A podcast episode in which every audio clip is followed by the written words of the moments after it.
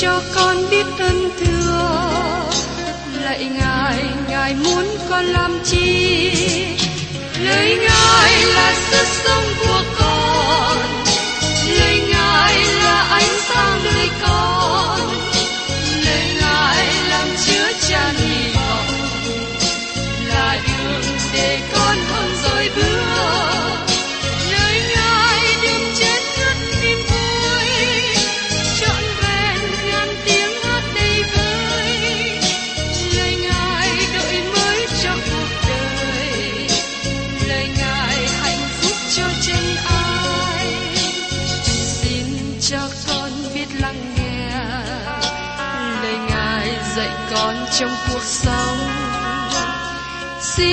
cho con biết lắng nghe lời ngài từng theo bước đời con.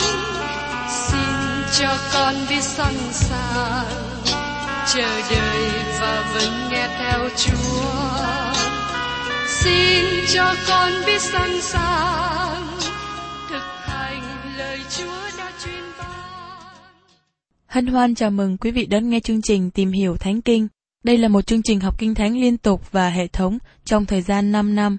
Chúng ta sẽ lần lượt khảo sát từ sáng thế ký cho đến khải huyền. Mục sư tiến sĩ McGee là người được Chúa dùng để sáng lập và thực hiện chương trình này. Ông tin rằng lời của Đức Chúa Trời có khả năng đáp ứng mọi nhu cầu cho tất cả mọi người trên thế giới, không phân biệt chủng tộc, văn hóa, trình độ tuổi tác hay phái tính. Ước mong quý vị theo dõi liên tục và giới thiệu cho thân nhân bạn hữu cùng đón nghe. Kính chào quý vị và các bạn. Chúng ta cùng nhau tiếp tục chương trình tìm hiểu Thánh Kinh hôm nay trong sách Gia Cơ. Chúng ta đã tìm hiểu và lắng nghe những lời khuyên rất là thực tế của Gia Cơ cho đời sống của cơ đốc nhân. Và hôm nay, chúng ta cùng nhau nghe những lời khuyên về việc gìn giữ môi miệng. Kính mời quý vị cùng xem ở trong sách Gia Cơ đoạn 1 câu 22. Hãy làm theo lời, chớ lấy nghe làm đủ mà lừa dối mình. Thưa các bạn, khi con cái của Đức Chúa Trời nghe theo lời của Đức Chúa Trời sẽ dẫn đến hành động. Nó không dẫn đến nghi thức, dẫn đến thói quen, cũng không dẫn đến những chu kỳ vòng vòng.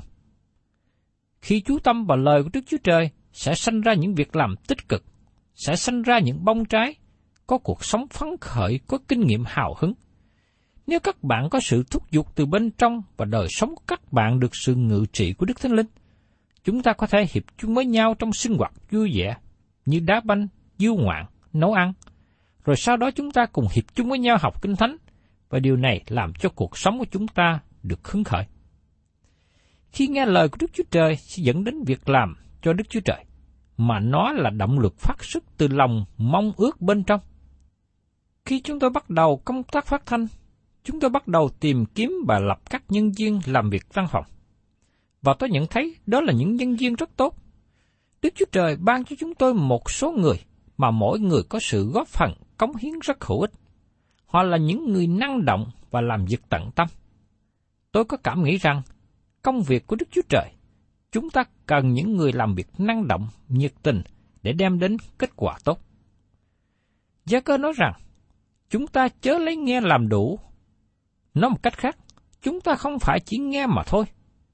Có sự khác biệt giữa học sinh trong lớp và thính giả. Cũng có sự khác biệt giữa học sinh ghi danh và học sinh dự thính. Tôi thấy điều này khi còn ở trong trường kinh thánh trước đây. Nhưng có khi học sinh dự thính còn gây nhiều khó khăn và nói rằng tại sao giáo sư khó quá. Nhưng các học sinh dự thính này không biết về mục tiêu của giáo sư. Giáo sư khó với học sinh ghi danh là vì ông muốn họ học có kết quả. Trong khi học sinh dự tính không cần phải chuẩn bị gì cả, không cần làm bài tập, không cần làm bài luận, không cần phải vào lớp làm bài thi. Dĩ nhiên, Cuối năm học sinh dự thính không nhận được bằng cấp bởi vì họ không có làm gì cả. Họ chỉ có vào lớp ngồi nghe mà thôi. Một câu chuyện về người đàn ông nói nhiều về đức tin của ông ta, nhưng không làm việc gì cho bất cứ ai cũng như không làm bất cứ công việc gì. Ông chỉ có nói mà thôi. Một ngày nọ, bạn của ông đến và thấy chiếc xe hơi của ông bị mắc lầy dưới đất bùn. Người bạn này nói, ông có chắc rằng ông lập vững trên đức tin không? Tôi xin thưa với các bạn rằng, chúng ta cần có hành động để thể hiện đức tin, để tiếp tục đi tới. Khi chúng ta có đức tin vững vàng, chúng ta tiếp tục đi trong đức tin, đừng để bị kẹt trong vũng bùn. Gia cơ nhắc nhở, chớ lấy nghe làm đủ mà lừa dối mình. Tự lừa dối chính mình là một việc làm tệ hại. Như sứ đồ văn nói rằng, ví bằng chúng ta nói mình không có tội chi hết, ấy là chúng ta lừa dối mình và lẽ thật không ở trong chúng ta. Trong văn thứ nhất, đoạn 1 câu 8. Thật là dễ cho chúng ta rơi vào cái bẫy hợp thức quá hành động tội lỗi. Chúng ta nêu ra lý do chính đáng cho việc không hành động của mình. Chúng ta có lời dối với chính mình để có cớ tiếp tục phạm tội. Và mời quý vị cùng xem tiếp ở trong gia cơ đoạn 1, có 23 đến 24, nói về sự nguy hiểm của lợi Chúa. Vì nếu có kẻ nghe lời mà không làm theo, thì khác nào người kia soi mặt mình trong gương, thấy rồi đi, liền quên mặt ra thể nào. Việc soi mặt mình trong gương là hình ảnh biểu tượng rất hay, nó được dùng để nói về lời của Đức Chúa Trời. Tấm gương soi thời trước đây được làm bằng một miếng đồng mỏng đánh bóng. Khi nhìn vào tấm gương, các bạn thấy phản chiếu hình ảnh của chính mình. Các bạn thấy chính hình thật của mình. Nếu các bạn có dịp xem hình của Tổng thống Abraham Lincoln, các bạn thấy một mục cốc trên má của ông. Nhưng có một vài hình khác không có. Một người họa sĩ chuẩn bị họa bức tranh của Tổng thống. Ông để Tổng thống đi vòng quanh và nói, xin mời Tổng thống ngồi ở đây. Người họa sĩ này xoay Tổng thống thêm một vòng nữa. Tổng thống tức cười về những gì họa sĩ đang làm. Ông ta đang cố gắng đặt Tổng thống ngồi ở vị trí mà khi nhìn không thấy một cốc. Cuối cùng, họa sĩ hài lòng và hỏi Tổng thống. Tổng thống muốn tôi họa Tổng thống như thế nào? Tổng thống trả lời, xin họa hình tôi giống như tôi vậy, dầu có một cốc hay bất cứ điều nào tôi có. Thưa các bạn, đó là những gì mà gương soi chỉ cho các bạn biết. Nếu các bạn có một cốc hay vết sẹo, nó sẽ chỉ ra. Đó là một trong những lý do mà nhiều người trong chúng ta không muốn để nhiều thì giờ đứng trước gương soi. Thưa các bạn, lời của Đức Chúa Trời cũng sẽ nói chúng ta biết các bạn như thế nào. Vì nếu có kẻ nghe lời mà không làm theo, thì khác nào người kia soi mặt mình trong gương. Có người sẽ nói, đó là công việc của phụ nữ. Phụ nữ thường hay soi gương, thường mang kiến soi nhỏ theo mình để xem lại tóc, xem lại sự trang điểm có đàng hoàng đẹp đẽ không. Nhưng còn phái nam thì sao? Họ có nhìn xem trong gương không? Người nam cũng vậy, cũng cần soi gương để xem cà vạt có ngay thẳng không, tóc chảy có thẳng không, có đẹp không. Chúng ta sống trong những ngày mà bộ diện bên ngoài rất là cần thiết và quan trọng. Vì thế, nhờ soi gương, chỉ ra cho chúng ta những tì vết trên mặt, chỉ ra những nhược điểm mà chúng ta cần phải sửa. Có sự nguy hiểm khi chúng ta nhìn xem trong gương, thấy các tì vết vết dơ mà không làm chi hết. Người ấy thấy rồi thì đi, liền quên mặt mình ra thể nào. Gia cơ đang trả lời những gì ông nói trong câu 19 trước đây. Hãy mau nghe mà chậm nói. Sự nhấn mạnh của ông ở đây là, xin đừng quá vội vã, xin các bạn nhìn vào gương soi.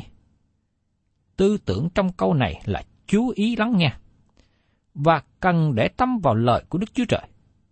Những gì mà Gia cơ nói ở đây là, xin đừng có coi thường, xin đừng đi qua một cách dỗ dã như thế.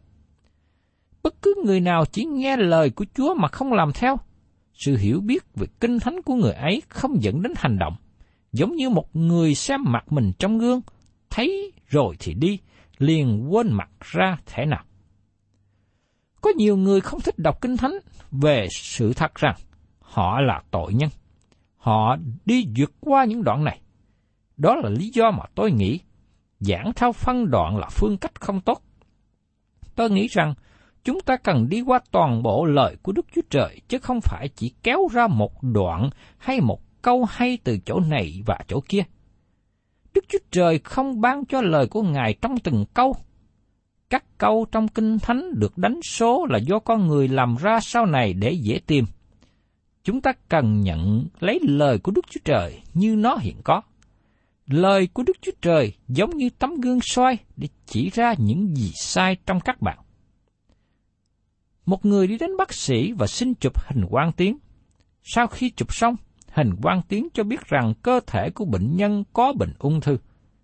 Bây giờ, có thể nào bệnh nhân nói với bác sĩ, Thưa bác sĩ, tôi không tin tưởng nhiều vào hình chụp quang tuyến này.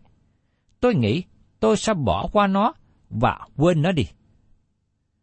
Thưa các bạn, tôi biết có nhiều người đã nói như thế và sau đó họ chết.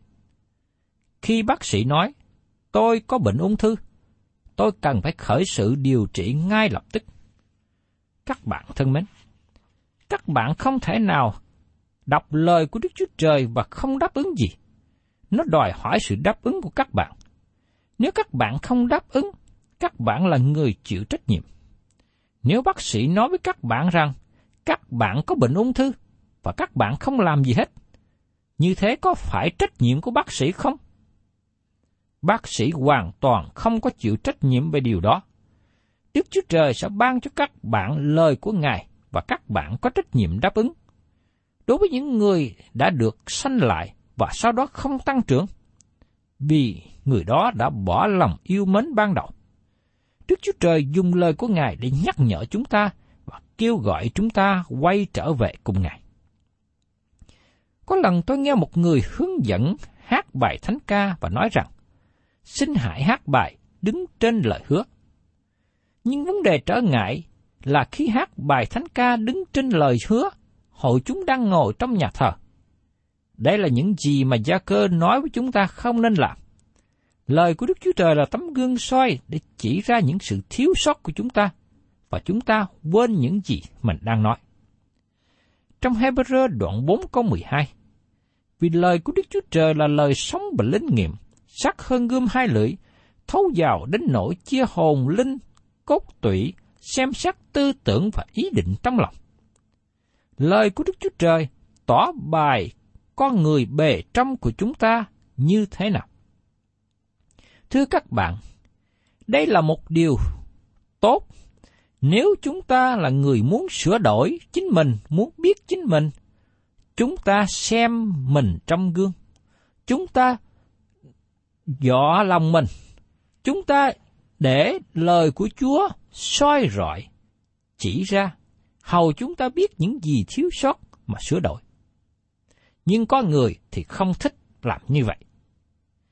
Vì thế, Kinh Thánh là quyển sách không được ưa chuộng hiện nay, và nó là quyển sách được bán nhiều nhất, được nhiều người mua, nhưng có ít người đọc. Nó không được ưa chuộng bởi vì nó chỉ ra con người của chúng ta thật sự như thế nào. Nhiều năm trước đây, có nhóm người sống trên vùng miền núi. Tại đó, có một số người du lịch đến và cắm trại trên vùng núi này. Người sống trong khu vực này rất ít có dịp tiếp xúc với những người du lịch từ bên ngoài. Sau khi những người du lịch này rời đi, dân miền núi đến xem xét nơi đã được cắm trại họ thấy người du lịch bỏ sót lại một vài món đồ, trong đó có kiến soi mặt nhỏ. Ông ta chưa hề thấy kiến soi mặt này trước đây. Ông nhìn thấy hình của ông trong gương soi mặt và thấy nó không đẹp gì cả.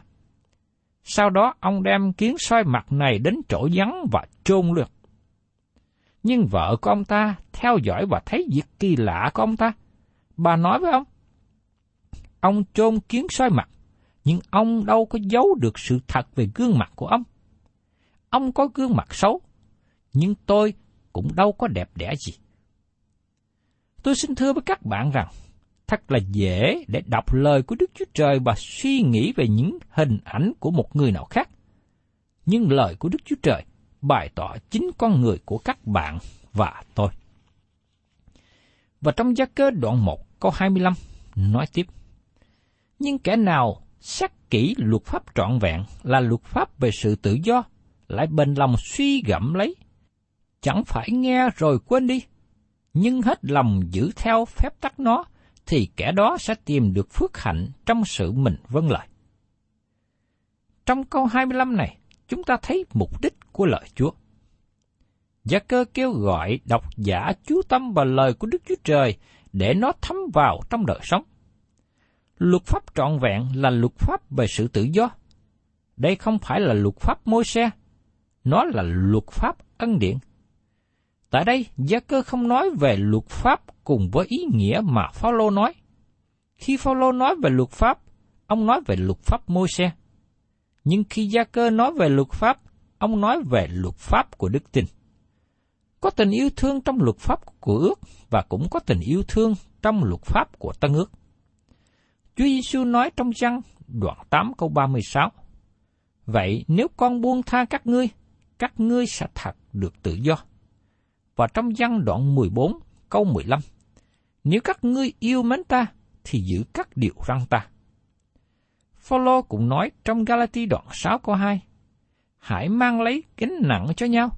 Như vậy, anh em sẽ làm trọn luật pháp của Đấng Christ. Đây là luật pháp gì? Luật pháp của Đấng Christ. Sứ đồ văn nói ở trong thơ văn thứ nhất đoạn 5 câu 3. Vì này là sự yêu mến Đức Chúa Trời, tức là chúng ta dân giữ điều răn Ngài. Điều răn của Ngài chẳng phải là nặng nề. Thưa các bạn, khi chúng ta lái xe trên xa lộ, các bạn thấy có nhiều xe và đồng thời cũng có nhiều luật lệ nữa. Nếu các bạn muốn đi một cách tự do trên xa lộ, tốt nhất các bạn cần tuân theo luật giao thông. Có sự tự do trong đấng Christ mà nó là sự tự do thật. Do vậy, khi các bạn ở trong đấng Christ, các bạn sẽ dâng theo luật pháp của Ngài. Luật pháp của Ngài không khó và không nghiêm khắc, bởi vì các bạn là con cái của Đức Chúa Trời. Sự tự do không phải để cho các bạn vi phạm điều răn của Ngài. Luật pháp ban cho những người yếu đuối, cho con người xác thịt. Luật pháp để cho những người vi phạm làm điều gì? Đi nơi đâu? Bị hình phạt như thế nào? Những người công dân tốt không cần luật pháp. Tôi chỉ biết một phần luật pháp của chính quyền mà tôi sống, nhưng các luật sư biết rất nhiều về luật pháp, bởi vì họ đang tìm những kẻ hở để thoái thác cho những người vi phạm, để biện hộ cho những người phạm luật. Ngày nay, Đức Chúa Trời kêu gọi con cái của Ngài sống với tiêu chuẩn cao hơn. Con cái của Đức Chúa Trời có đời sống tâm linh, có động lực cao thượng, có Đức Chúa Trời soi dẫn. Người tin nhận Chúa Giêsu không có mong muốn giết người. Họ sống trên luật pháp. Họ thật sự được sự thúc giục bởi tình yêu thương của Chúa Cứu Thế và mong muốn dân lợi Ngài. Khi chúng ta đọc Kinh Thánh nhiều, chúng ta có dịp học nhiều, chúng ta sẽ biết, chúng ta sẽ yêu thương, chúng ta sẽ sống. Sự vui mừng tràn ngập trong tâm hồn. Chúng ta không còn sống trong cảnh nô lệ, bị xiềng xích, bị đánh đập, bị bắt làm những điều mà chúng ta không muốn làm. Chúng ta không cần biết nhiều về luật pháp của chính quyền, nhưng chúng ta cần biết lời của Đức Chúa Trời. Nếu chúng ta sống cho Ngài, chúng ta cần hiểu biết lời của Chúa và chúng ta cần hiểu biết về Đức Chúa Trời. Có nhiều người ngày hôm nay không biết lời của Đức Chúa Trời, và thật là tuổi hổ khi trở nên một người không biết lời của Đức Chúa Trời. Khi chúng ta mới được sanh ra, không có sự hiểu biết, không biết nói, không biết đi. Nhưng khi lớn lên mà chúng ta vẫn còn ở trong tình trạng không hiểu biết, thì thật là một điều lo âu và tuổi hổ cho cha mẹ của mình. Cũng thế, nếu các bạn trở thành con cái của Đức Chúa Trời mà sau đó vẫn ở trong tình trạng không hiểu biết lời của Ngài, thì đó là một điều tuổi hổ. Và tiếp theo trong gia cơ đoạn 1 câu 26. Nhược bằng có ai tưởng mình tin đạo, mà không cầm giữ lưỡi mình, nhưng lại lừa dối lòng mình, thì sự tin đạo của hạng người ấy là vô ích. Ở đây Gia Cơ nói rằng, nếu một người tin đạo mà không biết kèm giữ lời nói, sự tin đạo của người ấy kể như hư không. Đối với những cơ đốc nhân cầm giữ môi lưỡi như thế nào? Gia cơ nói nhiều về điều này trong đoạn 3 về việc con cái Đức Chúa Trời cầm giữ môi lưỡi. Có người nói rằng, các bạn không thể tin phân nửa những gì các bạn nghe, nhưng các bạn có thể lặp lại. Thật ra, đó là vấn đề khó khăn trong hội thánh ngày hôm nay, trong mối sinh hoạt ngày hôm nay. Chúng ta đi nói lòng vòng chuyện của người khác. Chúng ta có nhiều người không biết cầm giữ môi miệng của mình. Và đó chính là lúc vấn đề khó khăn xảy ra. Chúng ta không biết nói những gì cần nói. Chúng ta nghe chuyện của người này đem học lại chuyện của người khác, thêm một phần, bớt một ít, và sự khó khăn xảy ra là như vậy. Cho nên, chúng ta cần nên nói những gì cần nói, và chúng ta nói những lời đem đến sự khích lệ, an ủi lẫn nhau, gây dựng lẫn nhau. Và tiếp đến trong gia cơ đoạn 1, câu 27. Sự tinh đạo thanh sạch, không vết trước mặt Đức Chúa Trời cha chúng ta là thăm viếng cả mồ côi người quá bùa trong cơn khốn khó của họ và giữ lấy mình cho khỏi sự ô uế của thế gian. Đây là một lời nói rất quan trọng. Sự thanh sạch là phía tích cực, và ô uế là phía tiêu cực. Các bạn cần có cả hai phía nếu các bạn có một tôn giáo đúng, và cơ đốc giáo có cả hai điều này. Gia cơ khuyên thăm viếng kẻ mồ côi người gó bùa trong cơn khốn khó của họ. Đây là phía tích cực. Con cái Đức Chúa Trời cần có sự tiếp xúc với những người gặp cảnh ngộ buồn khổ, khó khăn trong thế gian. Cơ đốc nhân nên có sự tiếp xúc dân chúng tại nơi ở của họ. Tôi nghĩ thật là nguy hại khi chúng ta chỉ bày tỏ đời sống đạo trong nhà thờ, nhưng không thể hiện đời sống đạo ở ngoài đường, trong xã hội. Chúng ta cần tiếp xúc với thế gian bên ngoài một cách riêng tư, trong sự dịu dàng và hữu ích. Gia cơ nói rằng, cần giữ lấy mình cho khỏi sự ô uế của thế gian. Đây là phía tiêu cực.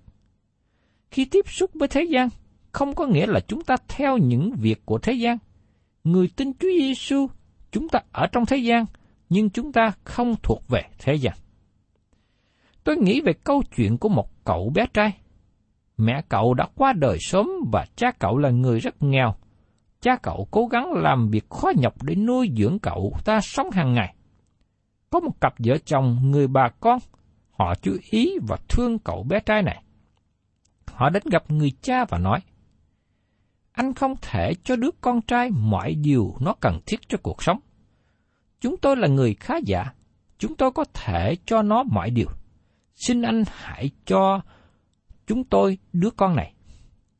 Sau đó người cha đến nói với đứa con trai đi theo sống với cặp vợ chồng tốt bụng. Ông nói với con trai của mình. Họ sẽ cho con xe đạp mới, đồ chơi nhiều, quần áo đẹp, tặng quà Giáng sinh. Họ dẫn con đi du lịch. Họ sẽ làm mọi điều cho con mà cha không thể làm cho con. Sau khi nghe cha nói, đứa con trả lời, con không muốn đi theo họ. Cha hỏi tại sao? Đứa con nói, họ không thể nào cho con một người cha. Các bạn thân mến, các bạn có thể tiếp xúc với nhiều người trong thế gian để bày tỏ tình yêu thương với họ, để chia sẻ tính lành cứu rỗi cho họ biết. Nhưng xin các bạn nhớ rằng, các bạn cần giữ mình khỏi sự ô uế của thế gian. Nếu chúng ta liên lụy vào những việc thế gian, nó sẽ trở nên một điều nguy hiểm. Thưa các bạn, Gia cơ dạy dỗ chúng ta những điều rất thực tế trong đời sống hàng ngày. Nhưng xin chúng ta cần lưu ý rằng đời sống cơ đốc nhân cần luôn gìn giữ tốt mối tương giao với Chúa, gìn giữ đời sống thuộc linh vững vàng và làm cho nó được tăng trưởng. Và muốn thế, Tôi mong ước rằng các bạn luôn chuyên tâm học hỏi lời của Đức Chúa Trời. Thân chào tạm biệt quý vị và xin hẹn tái ngộ cùng quý vị trong chương trình Tìm hiểu Thánh Kinh kỳ sau.